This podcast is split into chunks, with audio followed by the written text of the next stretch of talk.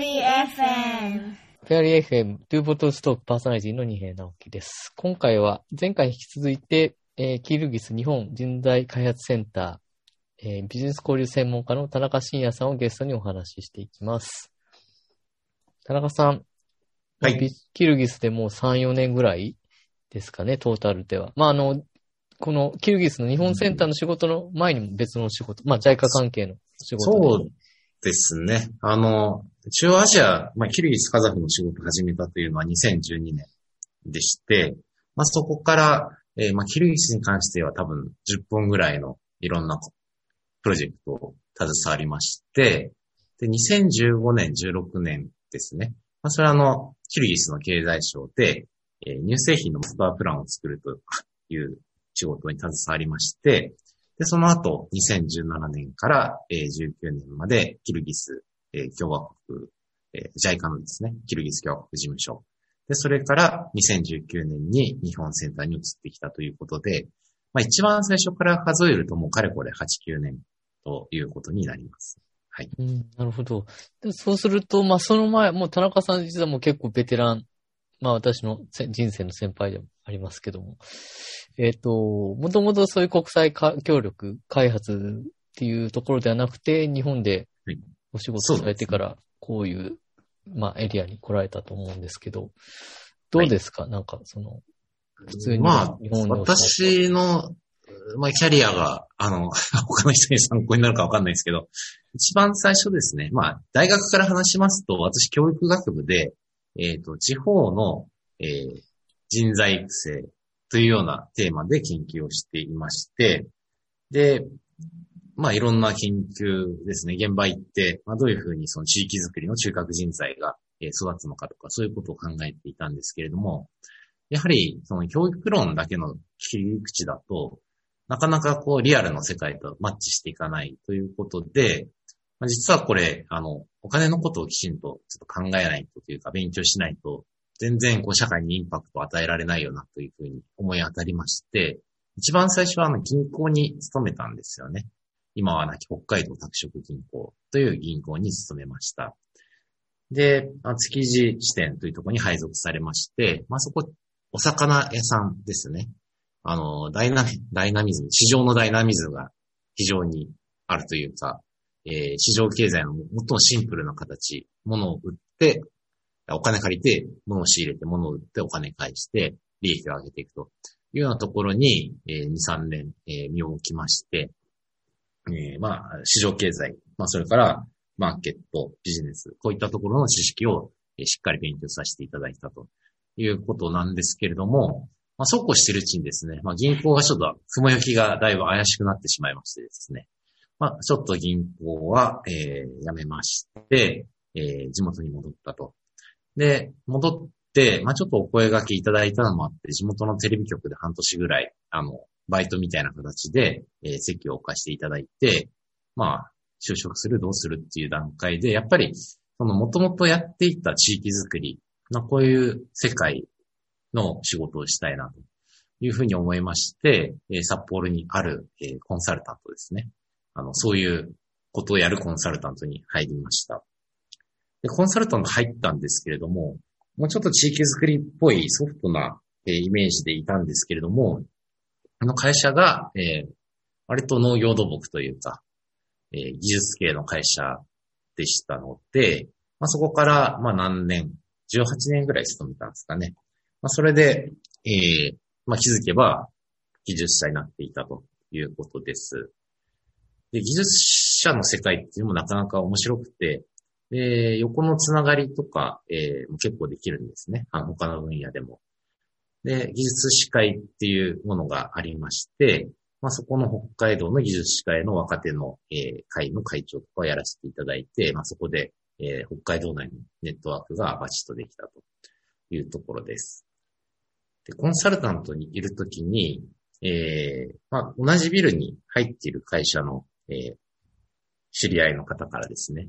あの田中さんカザフ行かないみたいなことを言われまして、あの、私基本的に何でも断らないのでいいよって言って、えーカザフに行って、その、その時は小麦の、えー収量を上げるですね。収穫量をポンと上げるというようなプロジェクトで行ったのが中央アジアに関わった最初です。で、その時思ってたのは私農業の技術者で、収穫量を上げる、まあ生産量を上げるという、あの、仕事をしてたわけですけれども、えー、北海道とかでやっても、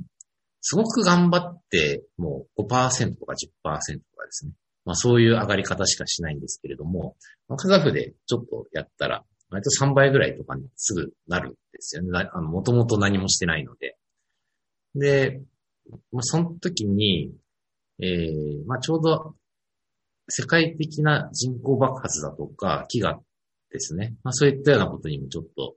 えー、目を向けている時だったので、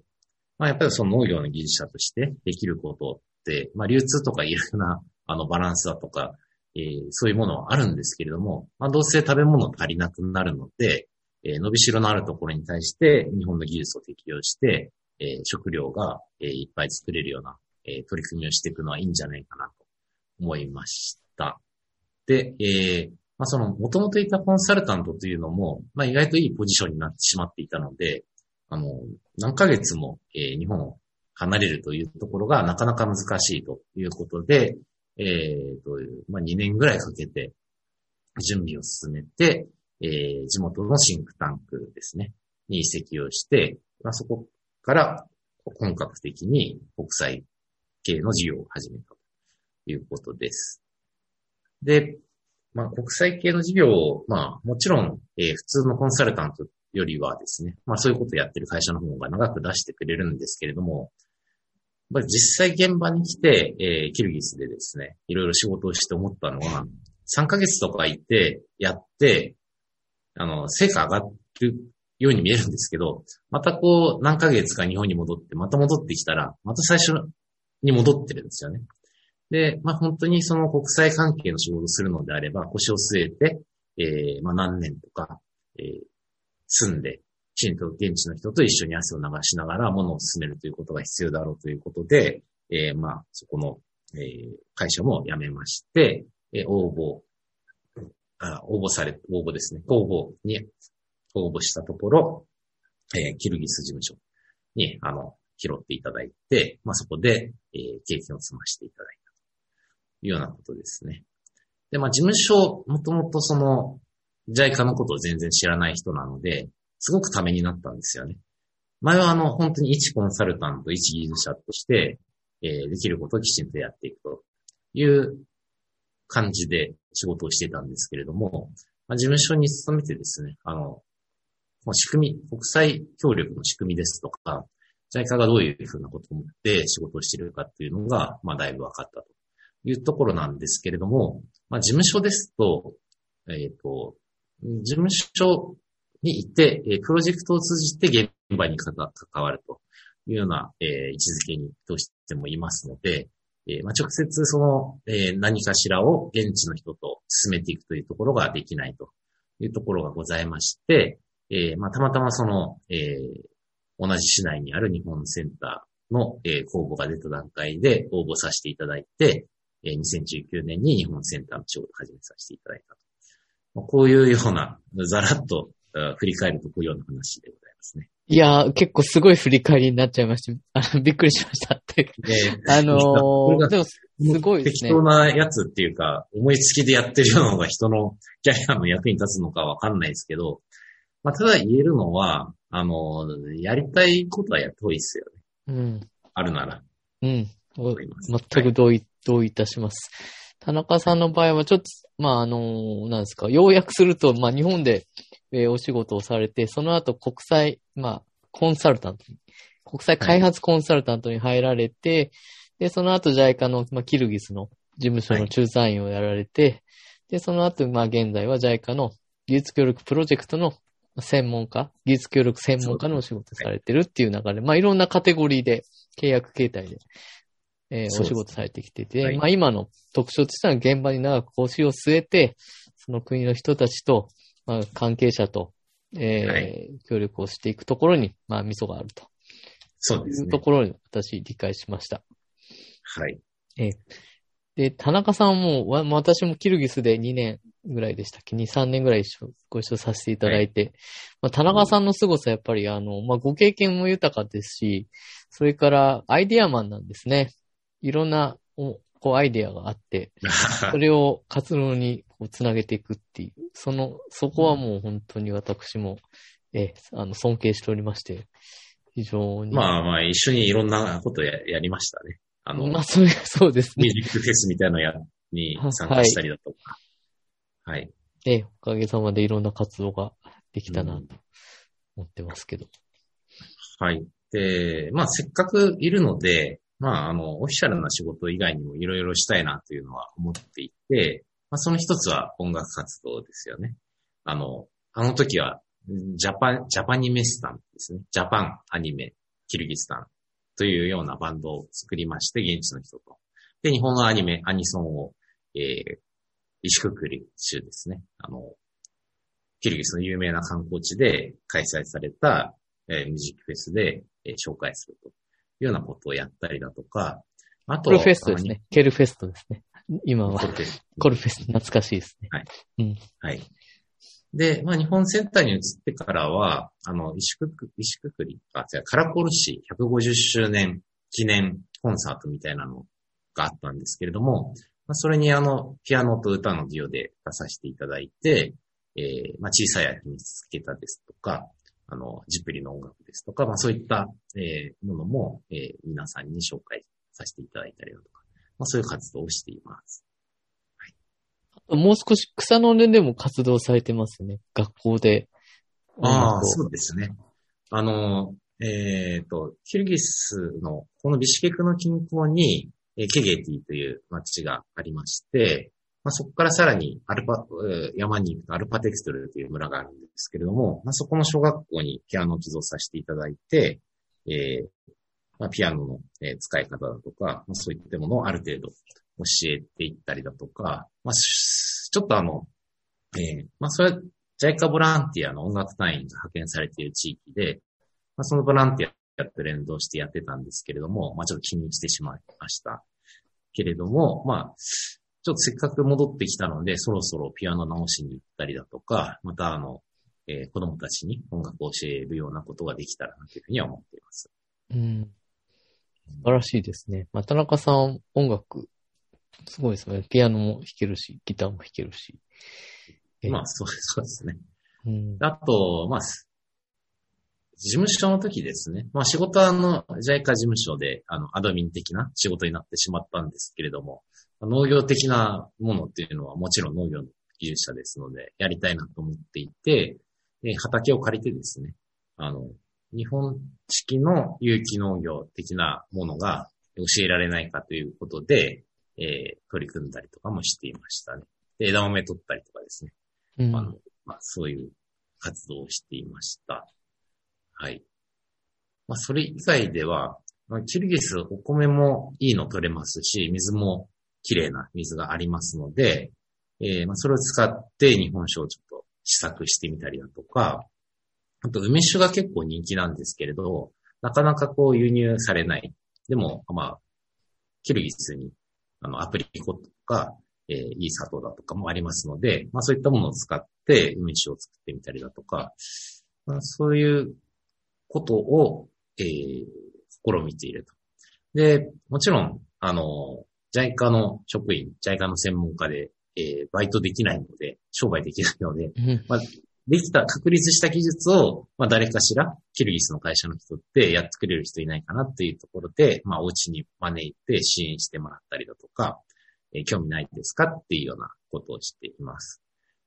で、まあ、日本酒、梅酒に関してはですね、まあ、本当に、あの、隣のアルマティ、まあ、200キロぐらい離れたところに、えーカザフスタンの、えー200万都市ありますけれども、めちゃめちゃ高い値段で売ってるんですよね。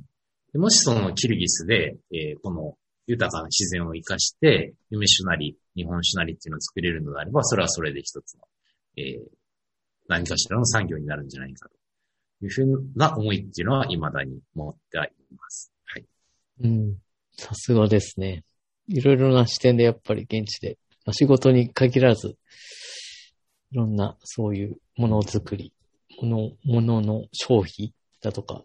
まあ、現場にいるといろいろ見れますもんね。それもまた良さですよね。すいろいろ。まあいろいろやってみれるっていうのはいいところです、ねはい。そうですね。うん。どうですまあかうん。まあ、ババー作り。ババー作りっていうかですね。でなんかこう、漠然とした話でも申し訳ない。日本だとあの、ワーキングスペースだとか、えーで、結構そういう場を設定することで、まあいろんな人が集まって、新たな価値が生まれたり、新たなビジネスが生まれたりっていうようなことが、まあ、あれ、ありがちというか、まあだいぶ前から流行ってはいる話なんですけれども、まあそういう場作りみたいなのもできないかなと思っていて、まあ一つはもちろん、その私日本センターにいますので、えーまあコロナ後を見据えて、まあそういうようなバー作りのコンセプト、それから、えー、レイアウトの変更みたいなことっていうのをできたらなというふうに考えている、ますし、まあ日本センターじゃない場所でもですね、まあちょっとその、えー、現地の学生とかが、えー外国人と話すような場が全然ないので、あの、キルギス人って本当にキルギスのことしか知らないのに、キルギスナンバーワンって思ってるところがあるんですけれども、やっぱり人との出会いっていうのはすごい大事で、まあそういう場所を設定したい。まあ具体的にはバーナリーっていうものを、えー設定し、まあ解説してですね。まあそういう、えー外国人とキルギスの若い人が交流するような場っていうのを作れないかなっていうのを、まあ、考えています。まあバーの方はですね、二平さんと、あの、一緒に自分たちでペンキ塗ったりとかして作りたて、作りかけのものですので、まあもうちょっとしたら、それも動かせたらなっていうふうには思ってます。なるほど。幅広いですね。さすが、田中さんって感じです。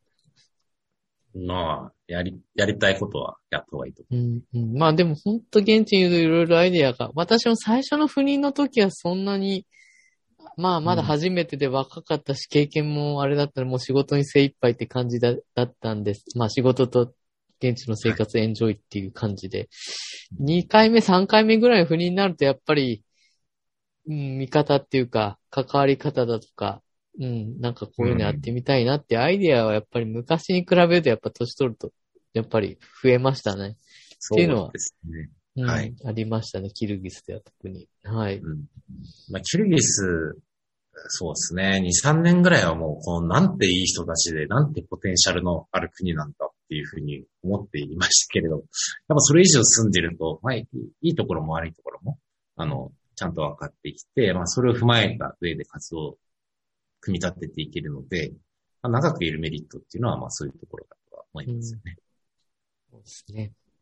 はい。はい。